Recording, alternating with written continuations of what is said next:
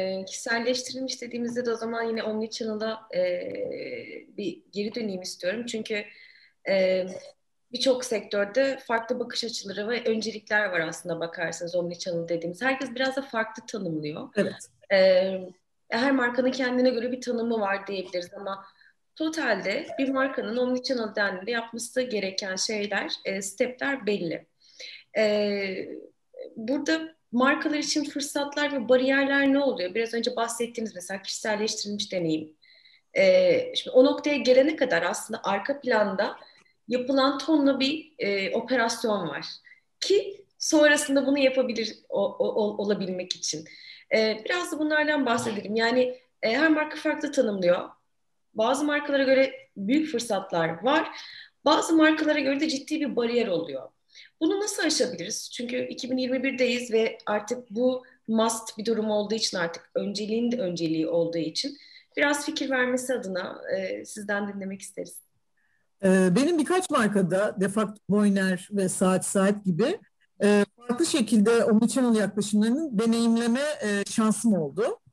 E, şunu şöyle tanımlamaya çalışıyorum ben. Müşteri bir tane. Müşterinin istediği zaman, istediği yerden, istediği şekilde alışveriş sürecini yaratıyor olması, yaşıyor olması aslında omnichannel diyebiliriz. Ama her markanın ayrı bir omnichannel e, yeme şekli var, yoğurt yeme şekli var. E, saat saat tarafında şöyle yapmaya çalışıyoruz biz.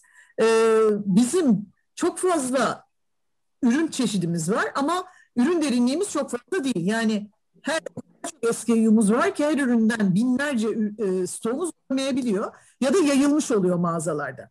Bizim en büyük avantajımız, hani onun için de neler yapıyoruz? Biz stoğumuzu ortak kullanıyoruz. Yani mağazadaki stoğu da e, online'da gösteriyor olabiliyoruz. Ortak stok kullanma. E, mağazalardan müşteriye çok daha hızlı bir deneyim olması açısından yani ürün mağazadaysa merkeze gelsin, merkezden tekrar müşteriye gitsin yerine mağazadan yine benzer hizmette, benzer paketleme ve hızda müşteriye doğrudan gönderme e, uygulamalarını yapıyoruz. Müşteri eğer istiyorsa ya ben alışverişimi yapayım ama mağazadan da teslim alayım yani click and collect yapmak istiyorum diyorsa bu da mağazalara e, trafik sağlayacağı için bu da çok kıymetli bir şey. E, bunu da e, uyguluyoruz. E, yaklaşık omnichannel yaklaşımında biz bunları yapmaya çalışıyoruz. Başka markalar farklı şekilde tabii e, bunu uygulamaya çalışıyor. Aslında müşteri bir tek.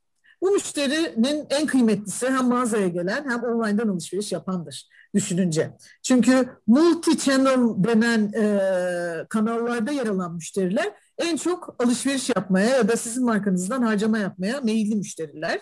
Sadece online'cı ya da sadece offline'cı e, yerine biz aslında o kesişim kümesini büyütmeye çalışıyoruz hep beraber. E, bu müşterilere deneyimi Aynı insan hem mağazaya gidiyor hem online'a da gidiyor. Ma online'a gittiğinde mağazaya gidip de ya ben bu ürünü istiyorum dediğinde ona gösterebilmek. Ya da demediğinde ya ben böyle böyle bir şey aradığım, arıyorum dediğinde tabletimizle ürün bakın bu mağazada yok ama bu tip bir ürün nasıl ne arıyorsa buradan bakabiliriz diyor olmak e, ve o birebir hizmeti farklı şekilde verebiliyor olmak çok kıymetli ve önemli. Bunun için de önce yine şu kanallar arası entegrasyon ya onun için. Kanallar arası kafa entegrasyonu da yapmak gerekiyor. Önce hani hepimiz kazanıyoruz diyor olmamız gerekiyor ve e, herkesin işte ben bunu mağaza için yapıyorum, e, online için yapıyorum şeklinde değil de ben bunu markam için yapıyorum ya da şirket için yapıyorum e, demesi gerekiyor. Çünkü kazanan en sonunda şirket. Yani hep öyle bakmak lazım. Tabii ki. Aynen öyle. Katılıyorum.